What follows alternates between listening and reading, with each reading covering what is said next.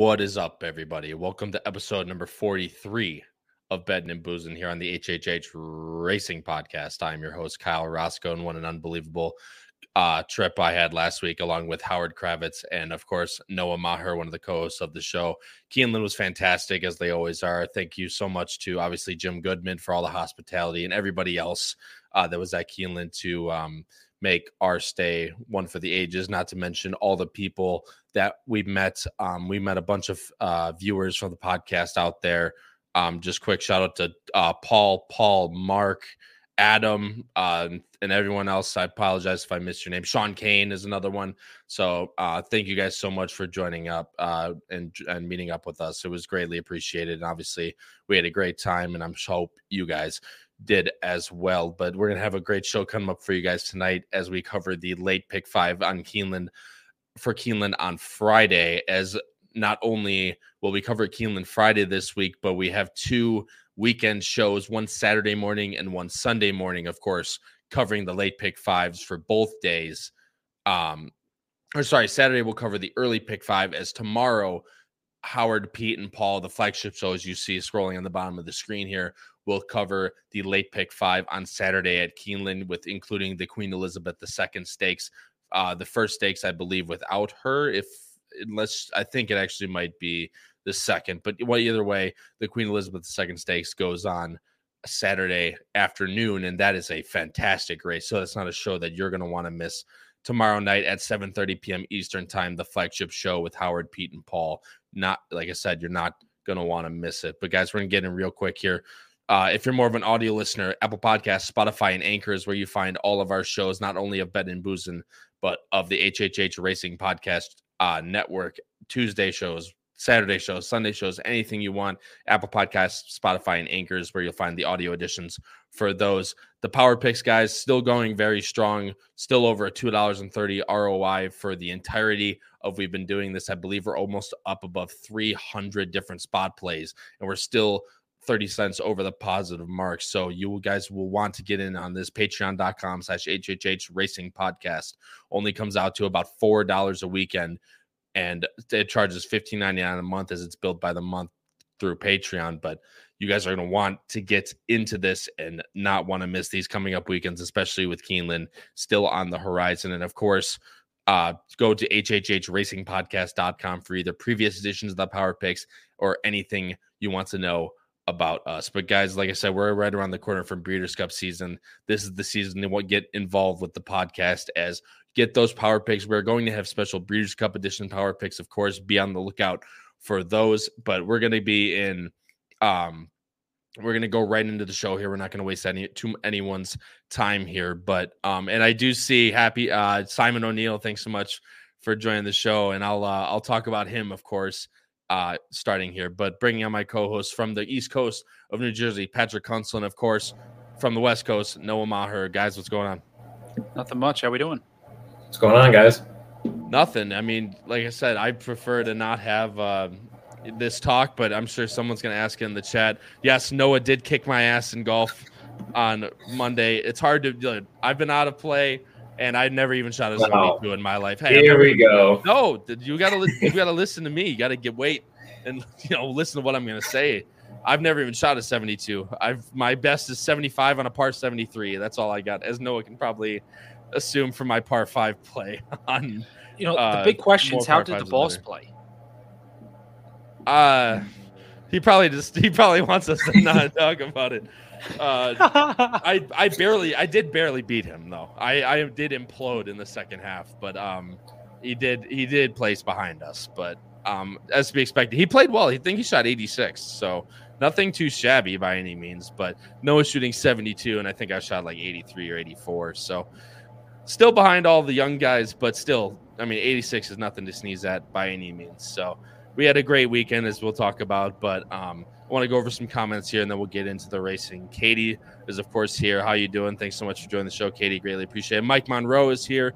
Good evening to you, sir. Thanks so much for joining the show. Simon O'Neill, I, uh, a k a. Happy Harry, he has many aliases these days. Thanks so much for joining the show, man. Greatly appreciate it. Sean Kane is in the chat. Sean, great to see you this weekend. And, of course, uh, he's a part owner of Shards, who ran a very nice race this weekend. Um, thanks so much, uh, Simon. He did run a very good race. We were, we were. Th- it hurts to be that close. It really does. But hey, it was still very, very good. We'll take it for what it is. Michael Austin is here, of course. Shout out Paul Conlon from North Dakota. Absolutely, Paul. Good to meet you this past weekend. And um, thanks for joining the chat, man. That's awesome. Greatly appreciate it. Matt Miller, the man himself, is here. Thanks so much for joining the show. And Howard, of course, is here. Noah, good at golf. Check that. He's really good at golf.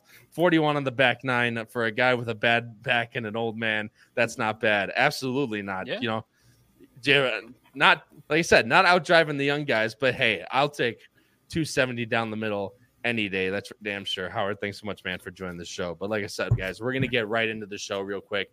And it wouldn't be Bettin' N Boozin' if I don't give some due diligence to the Crowns Away boys as we talk about this real quick. I'm going to show the ending of the Shards race, who ran an absolute stormer this past weekend in the Indian Summer Stakes. Um, just missed out by a neck to both Committee of One and Amidst Waves, who shout out to um, shout out to Blackridge Stables, who I believe I talked to the owner of Blackridge. He's a very nice guy, and he's got a very nice runner in Amidst Waves. So shout out to him as well. I sorry, sorry, I don't remember your name, but um, an absolute great gentleman. Is we're going to take a look at Shards race here, guys, real quick. I'm going to put it up on the screen right now as it comes up. Obviously, there'll be no sound, um, but I'm going to skip ahead to the uh, end of the race here. You'll see Shards gets out a little bit slow, a little bit outrun, but you'll see coming to the top of the stretch, uh, as I like to refer to him as Beshizzle My Nizzle, gets him out real, is going to get him out real nice here. He gets a little stuck in for room here towards the top of the stretch, but once he finally finds a hole, you'll see Shards here, the number one in the orange, will finally kick home. You'll see still looking for him, finally gets it, and you'll see he's finally coming, coming, coming, and will fall just a neck short. But still, we are all, I mean, we're watching from the winner's circle, guys, and you guys know me. I'm a yeller, but I was really, really trying to yell him home. But uh, like I said, congratulations, Committee of One, who will most likely be in the Breeders' Cup come in a few weeks, which – it's two and a half weeks, guys. That's just unbelievable to me at this point. Um, What's Shards going to do now? I don't know. That's going to. They're talking about it now. Obviously, it's either it's either Breeders' Cup or it's not Breeders' Cup. So we, they got to have that conversation. It's a but quick turnaround. It is a quick turnaround. But God, that, that'll be. Oh, that would be. All, a, I mean, just, I would be yeah. all for it. You know? And not to mention, all of us on the screen will be at the Breeders' Cup, so that would be something special. That but obviously, they're going to have to uh, have that conversation. But of course. I'm Tony Raw is the one to know, not any of us. I'm sure we'll find out here pretty soon. Obviously, it's, it's a quick turnaround, but we're going to get right into the handicapping here, guys. Um, and Mike Monroe says we just missed with the wine steward. You did. I actually, Mike, I actually really liked the wine steward. And yeah, just missed. That was a day of just misses for me. And I really wish it wasn't for you guys, but you guys definitely have a good runner there in the wine steward. And like I said, I really liked him. Um, on that day. So congratulations. A good, still a very good second to a good horse. So Mike, thanks so much again for joining the show, man. Greatly appreciate it. And Charles B says those horses are so closely matched at Keeneland, put the winners in winning lakes. Absolutely. I mean, like I said, that's the great, that's the greatness about Keeneland, right? We talk about these four week short meetings where everyone comes to get that money. So they're definitely going to be close to the match. Charles, thanks so much for doing the show, man. I didn't say hi to you. Uh, I greatly, greatly appreciate it. But guys, we're going to get in right now to the late pick five, which starts on race six on Friday. It starts with a beautiful sixteen thousand dollars claimer going. Uh, I had to throw it in there. Going a mile into sixteenth on the dirt, guys. Draws a nice field of eleven, though, with a, with a pretty lukewarm morning line favorite of the number three, Telephone Talker, at five to two. My Bar Riley at seven to two, your second choice. And Huge Bigly, a Washington bred, at four to one. On the morning line, third choice. And as I bring up the picks right now, guys, um, you'll see two of us are actually going with the Washington bred Huge Bigly. Uh, but Noah actually has him nowhere, and he's actually going to go with the morning line favorite Telephone Talker. So as I switch over to the P Ps here, Noah, you're going to be obviously the one going first. Um, let's see. I'm just looking through the chat real quick. Um, He's headed west. Absolutely, Mike. Congratulations, man. That's awesome. Hopefully you get a good runner out there. Um, good luck with, out west, obviously, with the wine steward. But I'm going to switch over the P Ps right now, Noah. Uh, go ahead. Talk about why you like, why you like, uh, what you like most about Telephone Talker. Yeah, well, you, you kind of assume with these claiming sixteen thousands that they're not really the best fields. Um, so the fact that I went with a favorite is uh, kind of not what I would normally do. But it just goes to show you the confidence that I have in this horse up against this field. I just think that uh, this horse for Fausto Gutierrez, just the consistency in the last four races. Um, I just think there's a lo- there's quite a bit of speed in the race, which is why I kind of didn't like the two, because I think there's other horses that have to go, like the seven the, and the eleven. And I don't know if the two can necessarily sit off and then hold off others. Um, so I was kind of against the two, and the fact that Falcone's so good first time, I just feel like that horse is going to get bet. Um, but with the three, uh, I just, I just kind of look at the consistency. Um, typically a lot of times people try to bet against a horse that, you know, has been running on the turf and on the synth. Um, but the horses run decent races on the, on the dirt, even though uh, he hasn't won. Um, but I just thought, you know, going back to the quality of this field, I just think with, with that kind of consistency and running in those, you know, high seventies, I just feel like he's gonna he's got the best shots of winning this race. I mean, look, the I know, Corey, I know, Noah, you said this as well. The numbers definitely fit. It's just a matter of he hasn't run uh, on the dirt since God twenty twenty-two, if not twenty twenty-one. So he's gonna have to find that dirt form again.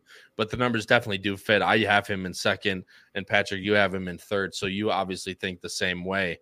But you you have two other horses, Noah, that none that none of us have. So I'm going to let you fly away here. My Bar Riley at seven to two. This is an old. Um, I'm going to bring this up because just for my own sake, Arlington Legend. Nine if I remember correctly, why did I don't know why that happened, but Arlington Legend, My Bar Riley. You can watch all the way back here, only at Arlington. Uh, I believe under so I mean Vervelli, Steve Manley, so a bunch of Illinois connections. Um, obviously, this horse is very old at this point. Um, he's nine, but My Bar Riley, seven to two, could be coming home late. Yeah, this six for me was simply just a board horse. Um, the horses run big numbers. You know, I see an eighty-two and eighty-three, but you, you, the zero for twelve definitely comes to attention. Um, yep. But the horse is thirty-one for sixty-four on the money, so half of his races he's he's run decent. Um, typically, you don't like to see uh, – going from a, a claiming fifty to a sixteen, where the connections are just trying to get rid of the horse for sixteen. For sixteen, um, but I just kind of thought he was a board horse, and for me, I don't know about you guys, but I I really like the three, so I that was the only one I considered on the win end. Um, but then the one was just another weird horse that I I thought those two turf races in the Brooklyn kind of dirtied the form, uh, so I was trying to go a little bit um, out of the ordinary when I had the chalk on top. Look, I mean, the the one is another one I looked at for uh, Kawamori, but last time I was actually at Keeneland, one with an eighty-two buyer, but that was over you know, almost two years ago at this point. It will be almost two years to the day, actually, funny enough. Um, but it's just going to be a tough task. Hopefully he can run back to these numbers, but um, these types of board horses where they're coming from behind and picking up the pieces, especially in sixteen thousand dollars claimers where a lot of these horses might not like to pass, I think uh, the number one could be another one. Good luck, Noah, with yours. Patrick, I'm, um, we're actually very similar here. We all, we have this two, three, and seven just in different order, but we both have the number two, Huge Bigly on top for Falcone and Saez. And while I bring up Falcone's numbers, which I'm sure you, uh, you know as well, that he's very, very good off the claim first time. Yeah. But, I mean, this horse is another one that just has numbers that fit. Yeah, and, you know, and he's dropping down to the lowest uh, level pretty much that he's been at. Um, you know, in a spot where, you know, I try to find the alternatives to uh, favorites as top three choices. I think in this spot, if you're getting thing anywhere near four to one with Huge Bigly, um, whose buyers fit right in, um, you know, last race on the turf at Saratoga, uh, just a b- bizarre race. The horse just never really ran much at all. Um, You know, I'm going to give this horse a chance with, you know, from Robert Falcone, who's a New York trainer, who's going to ship down here, um, you know, and try and find a winner in this claiming event um, in a spot that is just wide open. Absolutely. I mean, I could, I pulled up Falcone's numbers. In the last five years, he's at one hundred twelve starts off the claim with twenty-five percent win rate. So twenty-eight for one twelve with sixty-two with fifty-five percent in the money. So he's always has him ready off the claim first time, and bringing him back to the dirt here, I think, is where he fits. He won a twenty-five optional claiming twenty-five at Delaware off the turf. but then was still compet still pretty competitive in claiming races at Oaklawn, excuse me, and at Churchill. So I think dropping down to this sixteen is just where Falcone thinks he's going to be able to win. I don't necessarily think it's going to be a get rid of type of thing, as he was claimed from Saratoga, now comes over here to Keeneland. I just think Falcone thinks he's going to be very competitive in this sixteen thousand field. As no, as uh, Patrick points out, it's a very wide open. But again, Pat- Patrick, like I said, we both have the number seven in there as well, Populist for Moquette and Gaffalione. Gaffalione obviously riding very well at Keeneland, as he always does, but coming off a sixteen thousand dollars claimer at Churchill, I just think this is one that could maybe get the lead and just kind of trip out in this race. Yeah, I agree with you one hundred percent. Um, you know, th- this horse, I look last out, um, what flew out of the gate. Um, you know, I, I kind of thought distance might be a problem. Yep. But th- then again, you know, in this type of race, when a horse gets on the lead, you know, some of these horses just don't like to pass. So I think the seven could be dangerous in this spot as well if it gets to the lead. I mean, that's exactly, you know, taking your word, taking my words right out of what the heck did I just say? I got what you're trying to say. You know what you're trying to say. I'm, you're taking the words that I was going to say, but just this horse looks to get out front, hopefully can maybe even clear. There are some, there's a little bit of speed to his inside, um, but hopefully the number seven Populist can kind of clear. And if even if he doesn't hold on, which, as Patrick stated, the distance could be a relative, a relatively small issue in my opinion, but um, still could hold on for a piece. So I do like the pot. I do like the number seven Populist underneath, but I do agree with Noah that the number three Telephone Talker is the most likely winner just based on numbers alone in this race. But he will obviously have to come back to the dirt and have to take his first win on the dirt, as he is over five in his career. So I'll be looking to Huge Bigly to hopefully spring a little bit of an upset over Telephone Talker. But I'm going two three seven. Patrick's going two seven three. Noah's going three six one. Charles B also points out that honor he likes Honor Code a lot. Very a very good sire at Keeneland, which obviously could be the case for the number one Code Runner, but he'll definitely have to step back to these numbers back here in twenty twenty-one if he wants a chance. So guys, we're going to move on to race number seven here.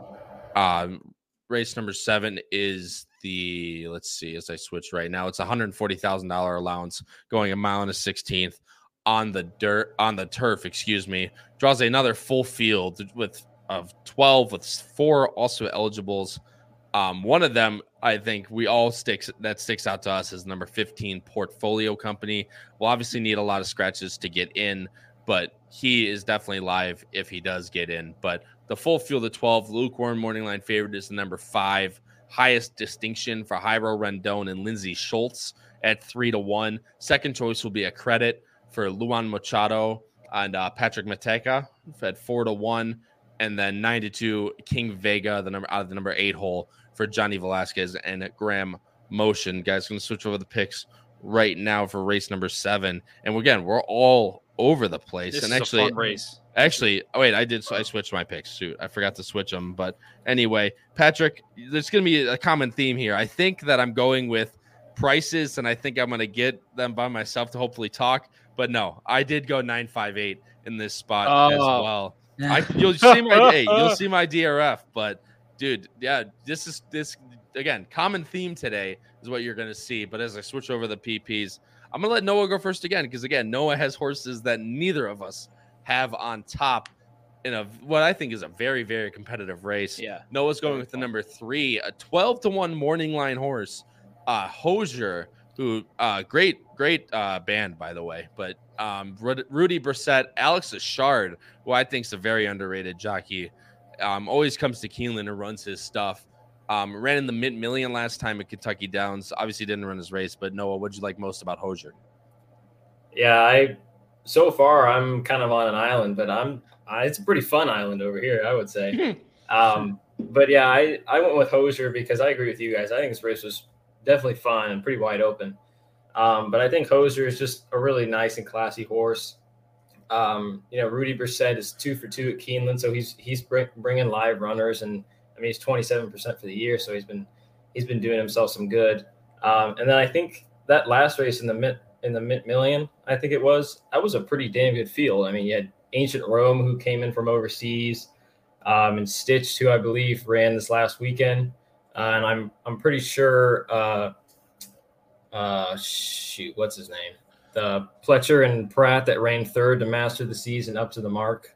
Um, Annapolis. Annapolis, yeah, right there, there you go. Yeah. Which you guys were, or at least a couple of you guys were against when you guys covered that race.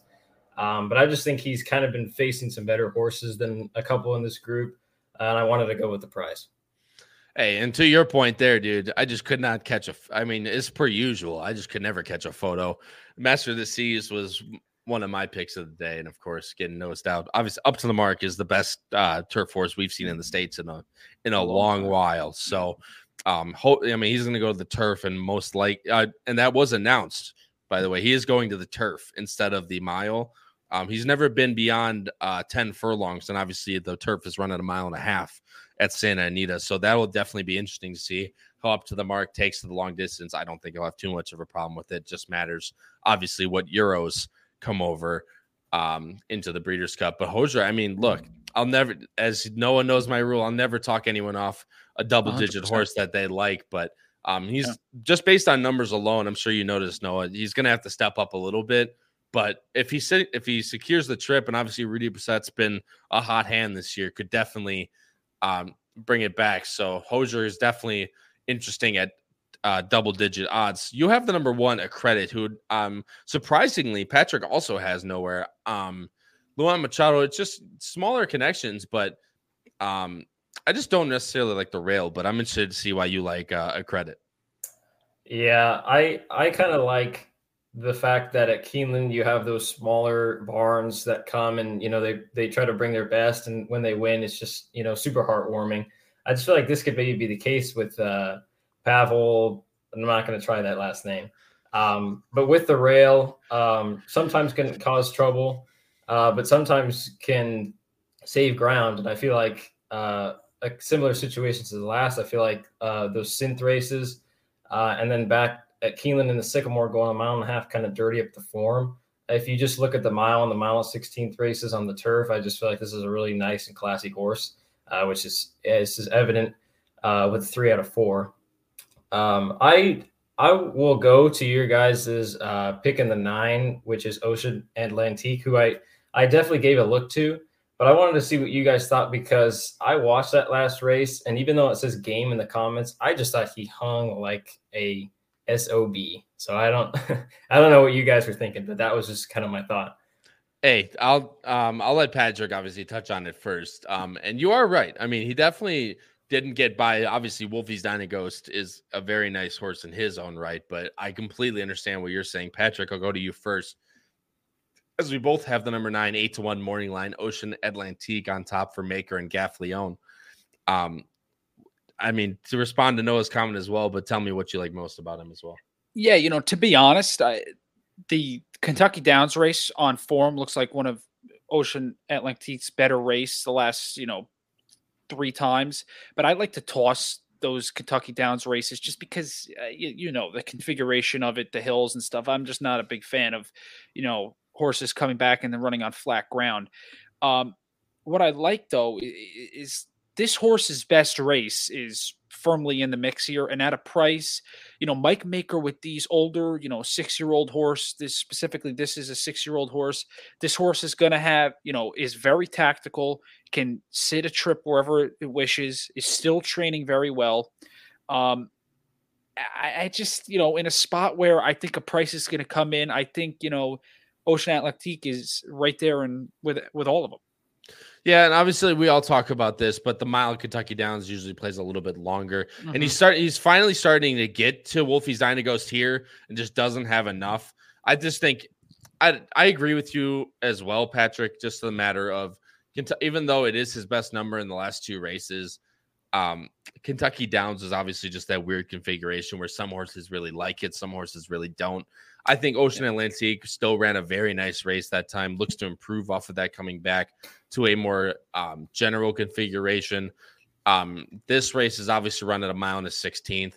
So I think getting a little bit, um, it probably plays more just like that mile that was ran at Kentucky Downs. So getting that little extra time to catch, catch horse, um, catch a horse that's definitely not as good as Wolfie's Dynaghost, I definitely be looking to Ocean Atlantique, Atlantique to run a race just like the one last time and hopefully can run by Um, like I said, a horse that's not nearly as good as Wolfie's Dynaghost, but we'll look to see. I do like the price as well at uh, eight to one morning line. Highest Distinction is the morning line favorite in this race. And I watched all these races. I mean, look, this horse is a four horse field, but still did it very well. We'll watch this end of the uh, far turn of this replay here, which I love the win percentage, by the way, that Pimlico, uh, that Maryland Jockey Club does. It's actually, you'll see him, he's right here in the red and white stripes. Um, again, four horse field, you make with what it is. The King Vega is the number eight in this field. Um, but he just goes by, I mean, with relative ease and obviously being fully asked, but still powers away.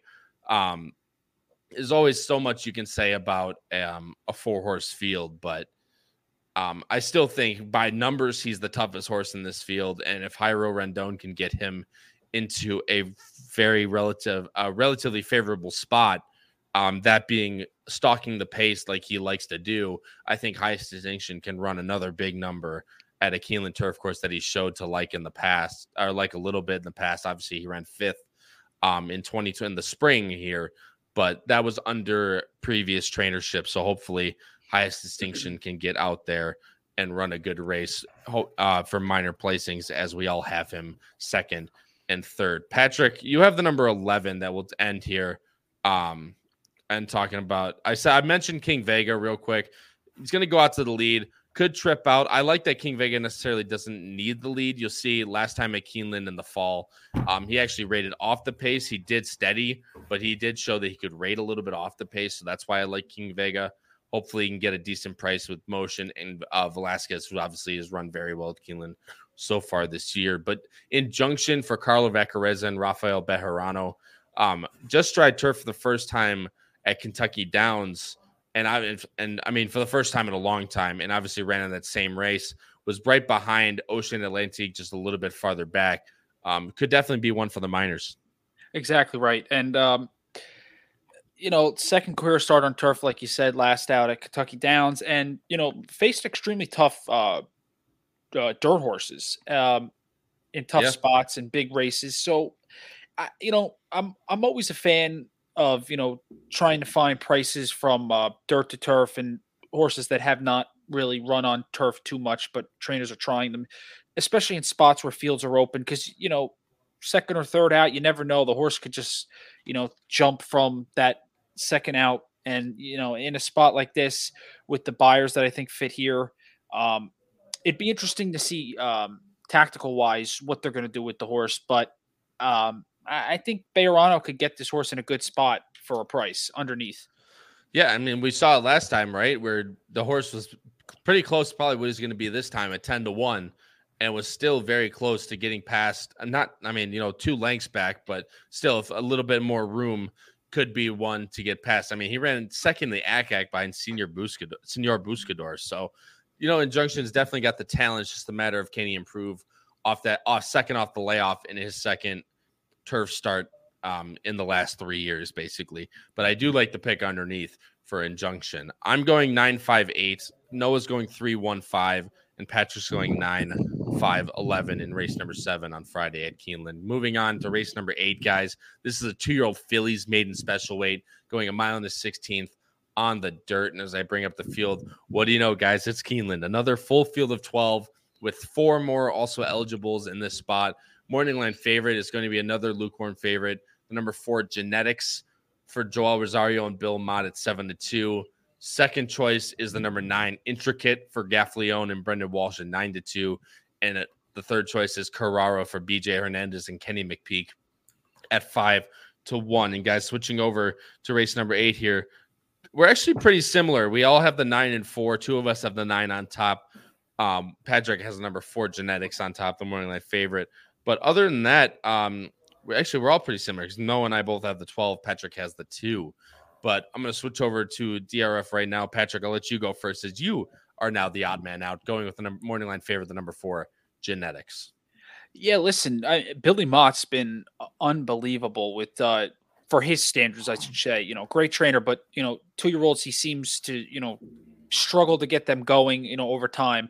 Um This horse, you know, has run twice, uh, both at Saratoga, both, you know, you know, tough spots facing, you know, big, you know, good horses, two-year-olds that They always shine in Saratoga. Um, horse just really hasn't run much. I, I looked at the f- first race on August thirteenth, and I watched, you know, the horse actually, you know, it says on the P Ps too, the horse was off slow and actually brushed up into first at some point around the far turn. It was really bizarre.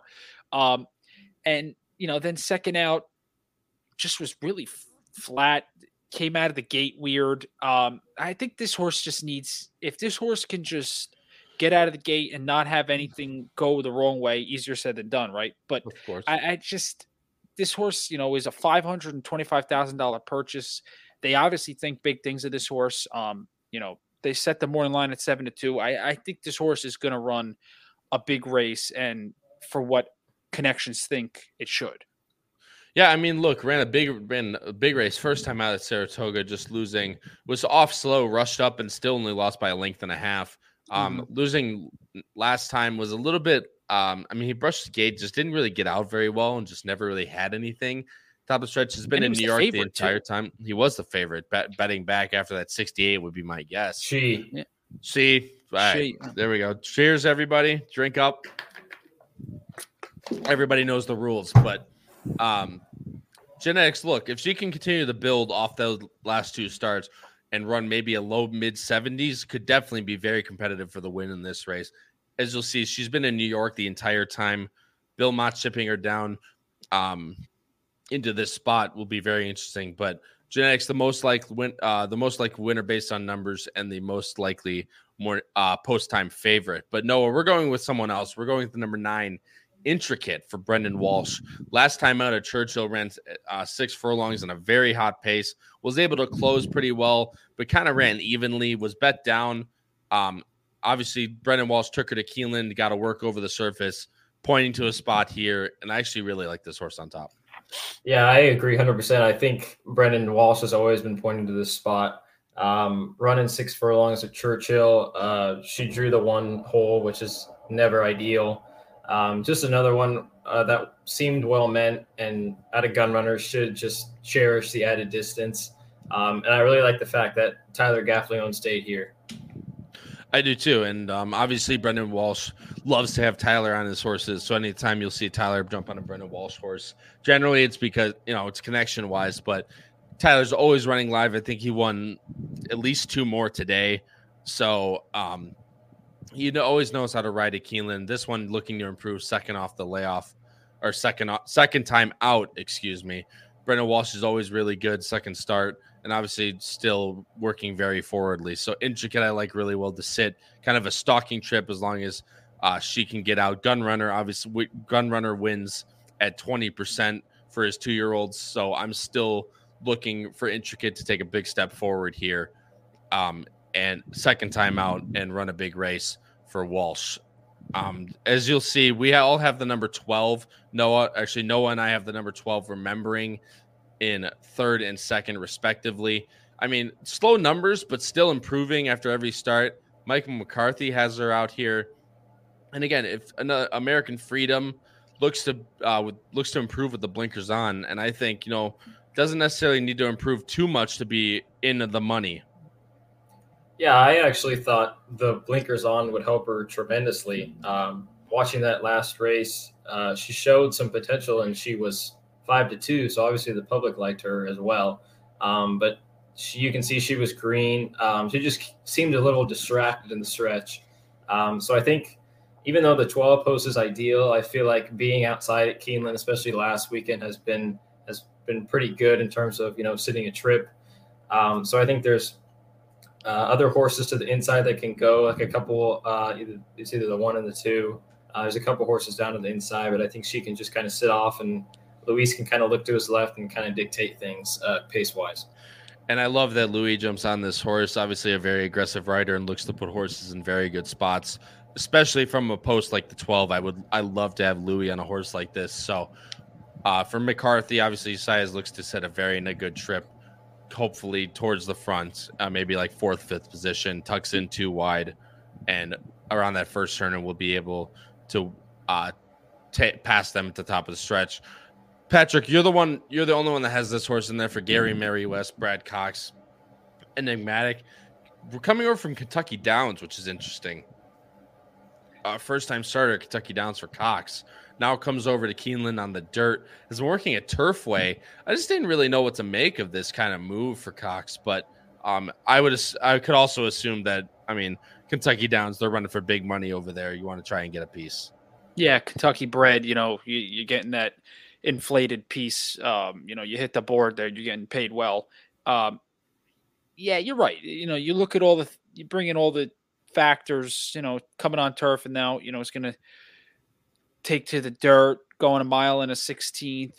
Um, I, I just, Cox's number second out, oh, oh, twenty-nine percent. It's just, yep. you know, obviously, I mean, I'm, it's like a beating a dead horse saying, you know, well, Brad Cox is. Oh, hey, hey, hey, you can't say that. What the hell, man? You can't say hey, that. I guess I can't say that, but you know, you know what I mean when I make that reference. I, I just think the connections in this spot at eight to one, I'm not leaving off a ticket underneath. Look, I mean, just for this stat alone, you know, it's out of Brad Cox's six hundred eighty starts, second top, second career starter in the past five years. He's winning two hundred one times. I mean, that's thirty percent. That's a yeah, pretty and, damn good and, number. You know, I know uh, Charles B brings it up in the chat too. You know, with these connections, you know, the West and Brad Cox, you know, yep. the West bred this horse. You know, they don't tell I mean, you obviously purchasing prices and stuff like that. Like, I've always believed that, that, you know, that's, that's a positive, you know, that they were going to keep this horse under wraps. And, I mean, you know, hey, Charles B just pointed out, you know, Cox is deadly with the West horses. Yeah. He works his best horses on Turfway to keep him safe. I mean, if that's the case, look, Enigmatic could run really well. I just, I mean, that's, and that's after that race too. So he took him over to Turfway, most likely prepping him for this Keeneland race. So Enigmatic could be really live in the spot. Patrick, I don't know if I cut you off a little bit, but. No, you didn't. No, we're all good. All right. Well, sounds good. I'm going nine four twelve. Noah's going nine twelve four, and Patrick's going four nine two. Again, guys, very similar. Two of us have the twelve underneath, and Patrick is going with number two, Enigmatic, in third. Going to switch over to the feature of the Friday card. It is the grade three Sycamore Stakes, going a mile and a half on the Keeneland turf course for three hundred thousand dollars with a lot of familiar faces in here. And it tunes into another episode of Kyle thinks he picks a bomb and everyone will not make fun of him for picking chalk every time. And Patrick comes I through. To say, I know exactly who has Patrick the horse through with the number eleven limited liability on top as well. But the morning line favorite, guys, here is the number three Bold Act coming over from uh, coming over from Europe with Jamie Spencer and Charlie Appleby. Second choice will be the number two, everyone's favorite horse at this distance, Red Knight for Gaffalione and Maker. And third choice will be shared between the number four, Therapist, and the number five, Tawny Port at six to one. But guys, gonna uh, like I said, gonna switch back over to the P Ps here. Noah, you're the odd man out again, my friend, sitting on an island here. But uh, the number one for Chad Brown, who I thought's actually very interesting. Obviously, I have the horse in second as well. Highest honors. Pratt gets Pratt aboard, and last time in the Bowling Green, we all know what happened, um, but I'm sure you can explain it as well. What do you like most about Highest Honors? Yeah, you you said it right there in the Bowling Green. That was when uh, Rebels Romance uh, had an incident, and you know uh, it looked like uh, Highest Honors pretty much took the brunt of that spill. Yep. Um, but with Highest Honors, I'm I'm living the time of my life on this island over here. Um, and I love the fact that Pratt gets on. I, I think with the blinkers on, Pratt's a little bit more of an aggressive guy on the turf. He's he's just such a magician, as we've seen, you know, in New York and Kentucky, and he even did in California when he was in, at Del Mar uh, a few summers back. Um, but I just think he's going to have his horse well positioned, um, and he m- might be a little bit slow on paper, but I don't really think he's that far off of others in this field. I completely agree with you, and obviously there's no not too much room for improvement at this age when um, they're turning seven, but blinkers on was a very interesting thing, I think, for Chad um, and Pratt coming into this race. I usually don't like equipment changes like this and, and this kind of spot where, you know, they're pointing back to it, but this is a, a little bit softer spot in a way for Highest Honors. You can see two back ran in the Manhattan against Up to the Mark, Soldier Rising. And then last time ran against uh, ran in the Bowling Green, where obviously Uh, he had that type of trouble, and I agree with you, Noah. I think he took the brunt of that. Um, obviously, we can't watch the replay of it, but if you were if you were watching it live, I think Highest Honors definitely was the main I, I guess, opposite of beneficiary for that um, that bad racing luck. But I agree with Highest Honors. I think he's very interesting underneath, if not on top as well. I think he's got a very good chance to win at morning line eight to one. Um, I would definitely be looking towards Highest Honors. But no, Patrick, we went another way with another morning line eight to one horse, Limited Liability for Shug and John Johnny Velasquez, who ran in the United Nations last time behind Therapist, although albeit got a got a very bad start, to say the least. Yeah, that's exactly exactly what I was going to hit on first. I'm complete. That United Nations, I get it's a mile and three eighths. This one's a mile and a half. Um, you could say right, right before you keep talking. Sorry, he's the number yeah, five here. Yeah, th- this horse. I mean, pretty much, you know, it's it got sent back too much to where it was just this horse was not making up much ground. Um, and obviously, Therapist, who's in this race, won it coming from off the pace. But um, I just, you know, I look two back, and you know the way um, Limited Liability kicked uh, kicked late was really impressive to me. Um, you know, it's two for two with Keeneland. Um, I just, I think this horse is right there for Shook McGay. He in a um, you know in a fun field with you know a price of eight to one, like we've said most of this card. Um, I think this is a this is a good spot for Limited Liability. There's a few things that I really liked about Limited Liability that I'll touch on here. He's actually looking like he's improving at four. He's younger than a lot of these horses in this field. I think has a lot more upside. You can see just as improved in every single start this year. Off the layoff at Keeneland last time, one under I R A D and an N two X. Then comes back at Churchill in a grade three and runs one and a half behind Foreign Relations. And then goes to the United Nations, runs still a good race. But I think his best races are run at a mile and a half. You can see this last race, even was still coming into a fifty-two and half, fifty-two and a half, half mile, which is an unbelievable, you know, which is extremely slow. I'm very interested in Limited Liability on top. And if Johnny V can get her, him, excuse me, can get him into a very favorable spot um, off the first turn, or the first turn, and then obviously there's three turns in the race, but if he can tuck her in from the eleventh spot, I think Limited Liability will be extremely live in a spot like this. Very interested in the number eleven, Limited Liability. Noah, I'll let you close out here. We all have the number three in there as well, Bold Act.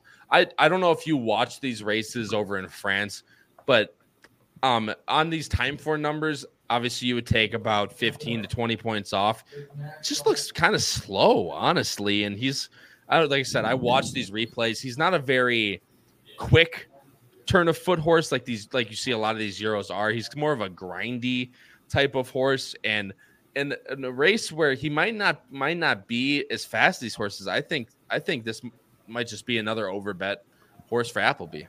Yeah, I was just going to say the exact same thing. Um, I didn't actually watch those races, but you know, you you try and do the math with these time form ratings, and you're right about I normally take about fifteen. So um, that last race in eighty-four does seem a bit slow against this group.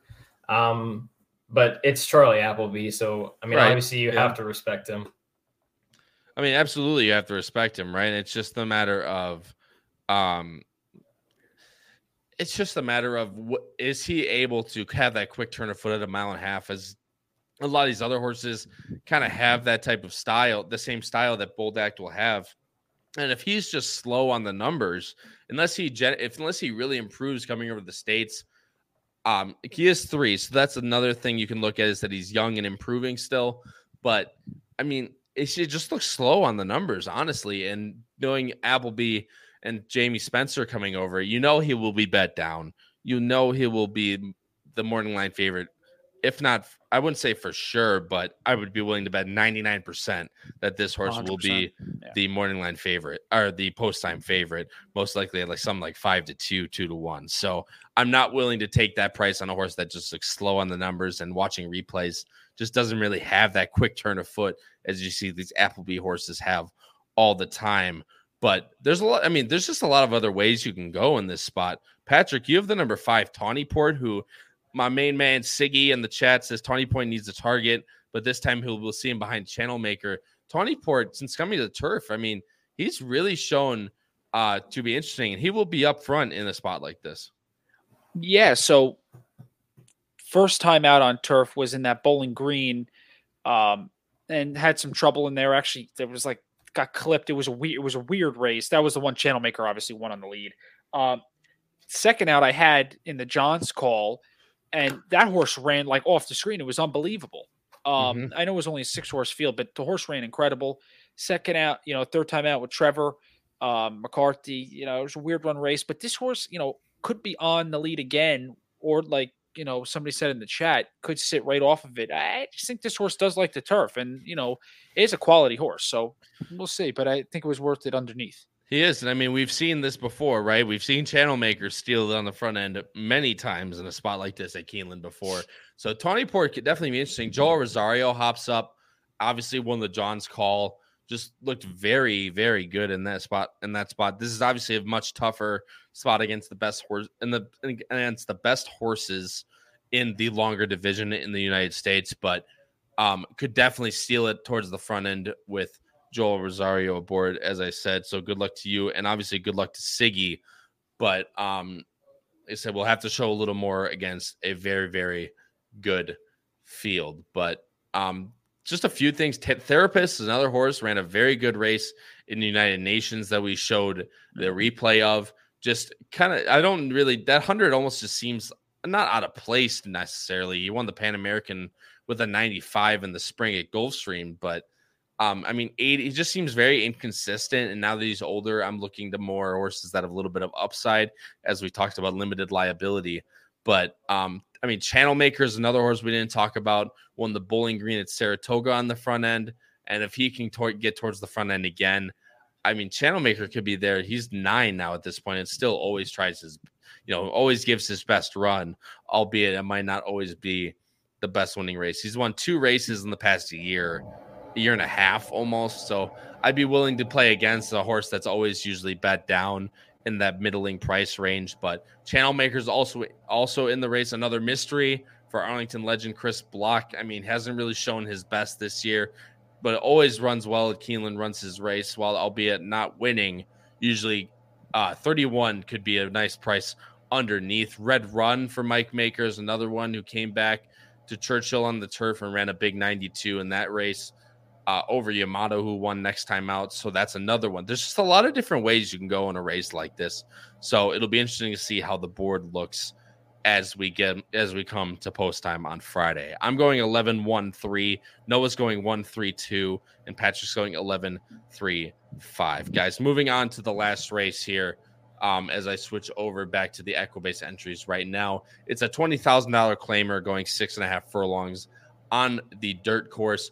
Again, Shocker draws another full field of eleven, with the morning line favorite being all the way on the outside. Mitres Por Ciento for Raylu Gutierrez and Jeremiah Englehart. Second choice will be the number six, Emerald Express for Saez and Ramirez. And uh, third choice will be shared between the number four, Herd Immunity, and the number ten, Palace Kitten for Gaffalione and Diodoro. I'm going to switch over the picks right now, guys, and you'll see uh two of us again. It's always two of us. It doesn't it doesn't seem to be um you know, there's always two people pairing up. It's not necessarily always the same people, but Noah and I are both going with the number four, Herd Immunity, on top, and Patrick is going with the number ten, Palace Kitten. But before we get to the last race, guys, the man himself said it the best. We have a bunch of people watching, so thank you guys so much for tuning in. We greatly appreciate it, as always, but only twenty-one likes. I see a lot more people watching than that. Please go down below the video player and smash that like button. It really helps us out, as it not only does it help, uh, it show that you guys are liking the show that you guys are watching, but it will push out this video into the YouTube algorithm to help us out with viewership. So please, if you could, if you haven't liked the video already, please go below the video and smash that like button. We would greatly appreciate it. But I mean, Noah, I mean, no, not Noah, excuse me. Patrick, you're going to go first in this race. Palace Kitten, again, Gaffalione, Diodoro, five to one. But this race, just another race that just is wide open, in my opinion. Yeah, this uh, this race is, to be quite frank, a, a crapshoot. And um, I'll take Diodoro um, first off the claim, hitting at twenty-one percent. Um, draws more outside in this spot. You know, last out, um, a horse was on the lead and just didn't, uh, just was not, just didn't run much at all at Ellis. Um, you know, I've always been a big fan of the Joy sires on the turf, as, you know, a lot of people are. Um, you know, at five to one, I think this, I honestly think this horse will be bet down a little bit more just because of Deodoro and first off the claim in a lower, lower spot dropping down again. Um, I really didn't have a big opinion in this spot, but I, I just uh, I'll, I'll side with uh, Deodoro, like I said. I mean, look, Lisa, this, I mean, the numbers definitely fit. Um, Haw- ran at Hawthorne in a sixty-two, in a six, optional claiming sixty-two, ran an eighty-one, ran twice at Ellis Park this um, this summer, ran a seventy-eight and seventy-eight. I've tried it on the turf for Maker last time, which was a very interesting move off the claim for Maker. Now comes to, now comes back to Deodoro. Actually, it's a claim back. You can see here, claimed out of this race for twenty-five for Deodoro, then ran in that turf at Ellis, and now claimed back for Deodoro, also owned, but now co-owned by Charles Garvey. So that could be another place to see that Deodoro really thinks this horse can run. Puts him in for twenty, which is, I assume, is obviously, you know, dropping down a little bit, but it's basically the same level, especially at Keeneland, where these races are always come up, always come up wide open. Palace Kitten is definitely one to consider for sure. I actually, Noah has her, uh, him in second as well. I don't have him anywhere, but again, there's only so many ways you can go. Uh, so many horses you can put on your ticket or on your top three when a race is this wide open, but Palace Kitten could definitely be in there as well. Noah, we're going to number four, Herd Immunity for Tomlinson and uh, Joseph Rocco Junior, who ran a nice uh, seventy-seven last time at Churchill. Um, I mean, look, just I thought could trip out in a race like this, could have a little bit of a stalking trip, but um, what'd you like most about Herd Immunity? Yeah, well, this race, I completely agree with Mike Monroe. I think if if you have any kind of, you know, horizontal bet, you're going to want to use as many as you can. Um, but I almost started with Patrick and went with the ten just because, you know, Deodoro and some of these other trainers, they, they try and do like the little sneaky reclaim, and you're always suspicious of stuff like that. Um, but I, I just went with the four. I agree with you, Kyle. I, I think um, the fact that the horse is going from seven to six and second off the layoff, I think the horse is going to be really fit uh, and coming late when I feel like a couple of these horses on the front end are just going to kind of be crying for the wire. Um, I just thought he was one of the few horses um, that could really, you know, pass in a low level race like this. Um, and then in third, I went with a little flyer in the five, uh, Asmussen, uh, which he owns himself.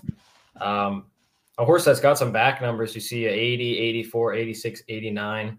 Um, and he hasn't really gone back to that. Um, but I'm just hoping the fact that the horse is two for two at Keeneland, he, he'll just get back to his normal self just with the fact that he really likes the surface. I mean, look, I mean, nepotism at eight to one, who I also like, no, I have him in third as well. Uh, just another horse that I thought could really trip out in a spot like this. I mean, bat last year at Churchill ran an eighty-six going a mile. I know this race is obviously a little shorter coming off beaten claimers at Ellis in Indiana, but um, gets Keith back up again in this spot. I, again, just another horse I think could really trip out. And with a lot of horses that don't necessarily like to pass too much, I like nepotism a lot at a, at a solid price of eight to one. And as Noah mentioned, two for two at Keeneland never hurts. Not to mention that she, um, he was winning starter allowances at Keeneland last year. But, uh, Patrick, I'll let you round it out here. You're going with the number six, Emerald Express, who I'll let you talk about first, obviously. And then I have the number eleven as well in second, who I'll let you talk about first, and then I'll add on anything. But the number six, Emerald Express for Ramirez and Saez. Yeah, I'll hit on the six. Um, you know, horse, uh, has run twice now for Ramirez. Um, you know, just hasn't really shown much, you know, and then it's going to, it's now going to take a bigger drop down, um, going from that forty to this twenty, you know, is probably going to sit a stalking trip because of, uh, the horse does not have much speed. So I, I'm kind of thinking if this race does fall apart and uh, multiple horses go, this horse could pick up a price, um, you know, in a spot like it, like this dropping down, but th- you know, that's really my angle with the six, um, the eleven, and then the eleven, I'll let you hit on, but the, uh, just the speed of the speed for, um, Jeff Englehart, a, uh, New York based trainer. but also another one that doesn't necessarily need the lead by any means. Sure. You see back, I mean, that was this was last year in twenty-two. This will be a pretty long layoff for Englehart and Relu, but looks to clear from the outside draw. Even if he doesn't clear, could definitely sit in a decent spot. I don't, I know Howard's going to yell at me for this one because, you know, you see off the layoff like this coming back at eight, yeah. you know, it could be the one thing, but could be, I don't like that. Um, seventy-two morning, I don't think you'll get seven to, I think you'll get all of seven to two. You'll probably get more middling, like five, six to one, I think, on this horse, but just looking to set a nice trip. And hopefully if you get out front, could even be a little bit more dangerous out there, but off the layoff coming at eight, I wouldn't trust necessarily on the win end, but could be someone to hang on for minor placings. I'm going four, eleven, five. Noah's going four, ten, five, and Patrick's going ten, six, eleven. Guys, going to switch back here, and we're going to go over, obviously, our best bets for this coming weekend. Patrick, you are first, uh, you're right next to me, so you're going to go first here.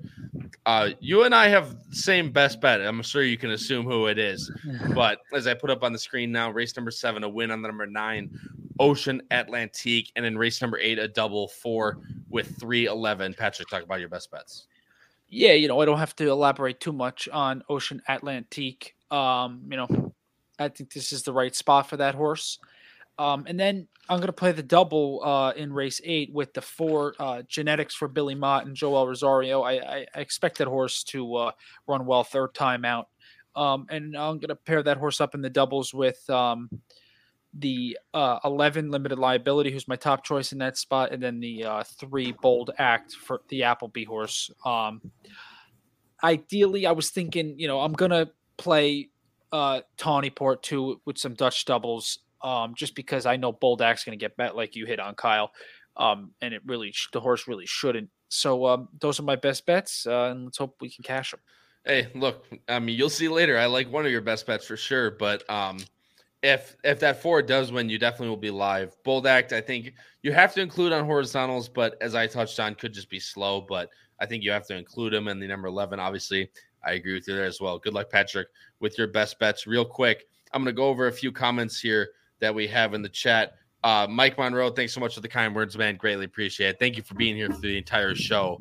Um, it can only, I mean, I can, th- I can only thank you enough. So just greatly appreciate it, man. And good luck on Friday at Keeneland. Trish Smith says, uh, hey guys, great show. Love the Keeneland coverage. Trish, thanks so much for joining the show. Obviously one of our longest supporters. And I obviously she lives near the Lexington area. So always want to cover Keeneland. It's my favorite track now that my favorite, it's my favorite track now that my favorite track is gone, is what I like to say.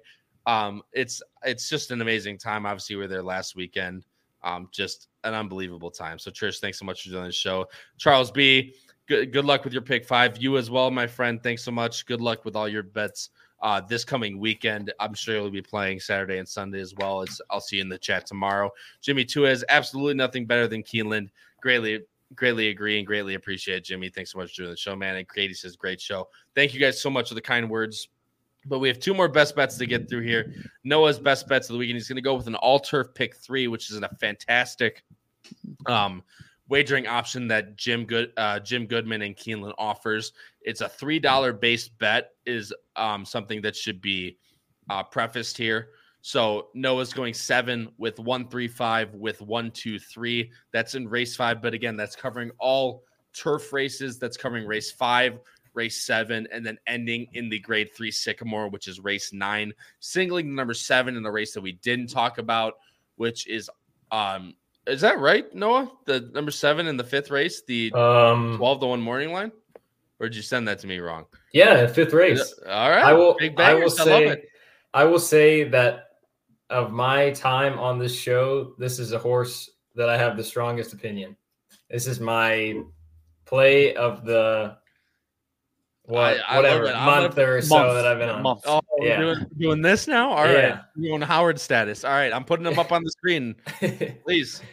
Um, yeah. So this is uh, uh, Judmont, owned and bred, uh, twelve to one morning line. I, I think you'll probably get five or six if you're lucky. Yeah. I don't, I don't think twelve to one is anywhere close. Um, but this horse just had tons of trouble uh, in the debut. Uh, was squeezed at the start um, and checked a couple times, which they couldn't include in the comments. And then was trying to close on the absolute worst part of the track. That was the first day that they had moved the rails down at Kentucky Downs. So the first two, three paths were the absolute golden, you know, highway. Um, but I just think the fact that Bill Mott keeps his horse on the grass, uh, you know, second time out, you know, natural improvement, and Johnny B, who's, who's the leading rider so far. Um, like I said, I, I, I don't see you getting twelve to one or anywhere near. Um, so I'm going to start off with a single to start the Turf Pick three because it's Keeneland, so you have to. Yeah, which um, uh, real quick, Noah, I find it very interesting about the – I find this breeding very interesting on the number seven Auden here because obviously Arrogate, we all know, um, doesn't do very well with turf horses. You could see turf routes right here, twelve for one sixty-seven, only winning at seven percent. But look at who the, uh, Judmon bred uh, Arrogate to, Falimbi. For those of you that don't know who Falimbi is, um – the uh, very, very good horse in the fourteen fifteen era. You can see won the Gold Dakova at Santa Anita, was second in the Jenny Wiley, was second in the Just a Game. I mean, it was a very, very serious horse. And you can see um, Publication was one, was a winner in New York in twenty twenty-one on the turf.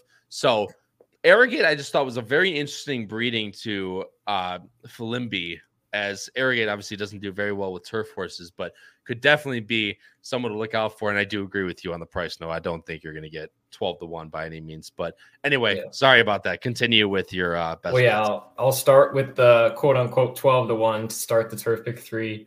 Uh, and then the second leg is the seventh race, which is the allowance one hundred forty thousand going a mile sixteenth on the turf, obviously. Um, so I've got A Credit, who's the one. I've got Hozier, the three, who I like as a little bit of a price. And then I've got Highest Distinction, who could definitely win, but the one oh two is definitely skeptical. Um, I might consider using Ocean Atlantique. Even though I was a bit against him, you guys convinced me a little bit, so I might just throw him in just in case he's, you know, eight to one, ten to one, and, and it beats me in a huge Turf Pick three. Um, and then in the last the last turf race, which is the ninth race, I've got Highest Honors, Red Knight, who's just a really cool horse and a really cool story, and then Bold Act if he's really legit.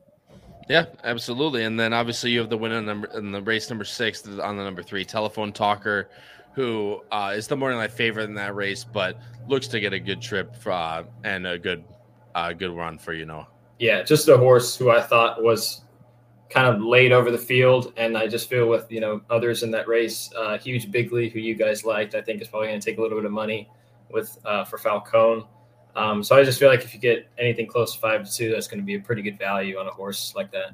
Absolutely. So good luck with your best bets as well, Noah. And real quick, man, look, hey, it's not like two. It's not like we picked, you know, eight to ones on two or three eight to ones on top, but you know, it's fine. The the the host the. The founder gets what the founder gets, but I, you know, he's calling Noah the big balls, guys. But, you know, I thought we all were out on the limb today, but um, I'm going to go with two win bets, guys. And the, my, the big, the best thing that I've found for me in these past few weeks is, especially at Keeneland, is every card I look at, I find three, two to four horses that I really, really like. he puts a he puts a Churchtown joke in the chat. So if you guys know what the, you guys, if you know, you know, but um, the thing that I found very uh, that's working very well for me at Keeneland is picking two to four horses that I really like. And I set a, what is basically a value line. I set what I think the horse is, what the best value for the horse is that I'm going to get, that I want to bet that horse at. Um, last week, I ended up playing one only. I had four horses to play. I only ended up playing one on Friday.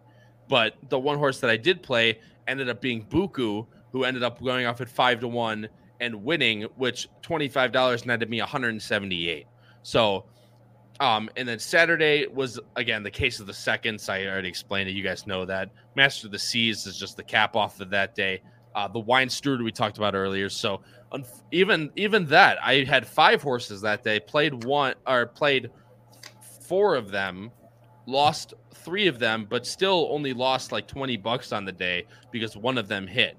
And the last day at Keeneland, which I was at Sunday, um, I had four horses, five horses to play again. Um, ended up playing three of them, hit one of them, and still made fifty bucks because of one horse I had. I bet thirty bucks on at five to one and netted me two hundred bucks. So it's just very it's a very easy way to kind of limit your betting while still playing the horses you feel very strongly about. So that's the way I'm approaching this week as well. Two win bets for me. I'm going to go win on the number nine, Ocean Atlantique, as we talked about extensively today. I think has a very good chance to win at a pretty decent price.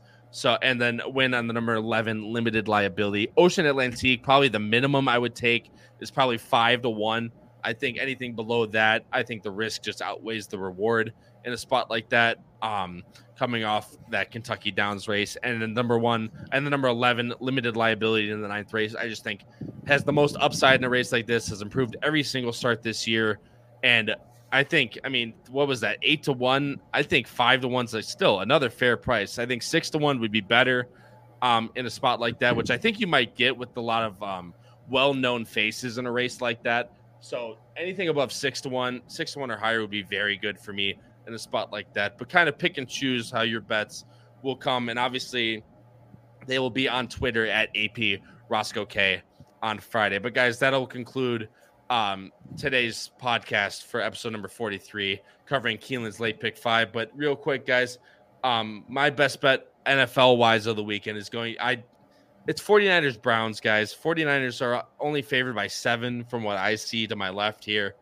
That, that seems, I mean, the Browns are give or take, but for a, a San Francisco team that's just looked absolutely devastating to all these different teams as they destroyed America's team, who's playing America's team was playing another fucking primetime game this week because God forbid they put the Cowboys anywhere else.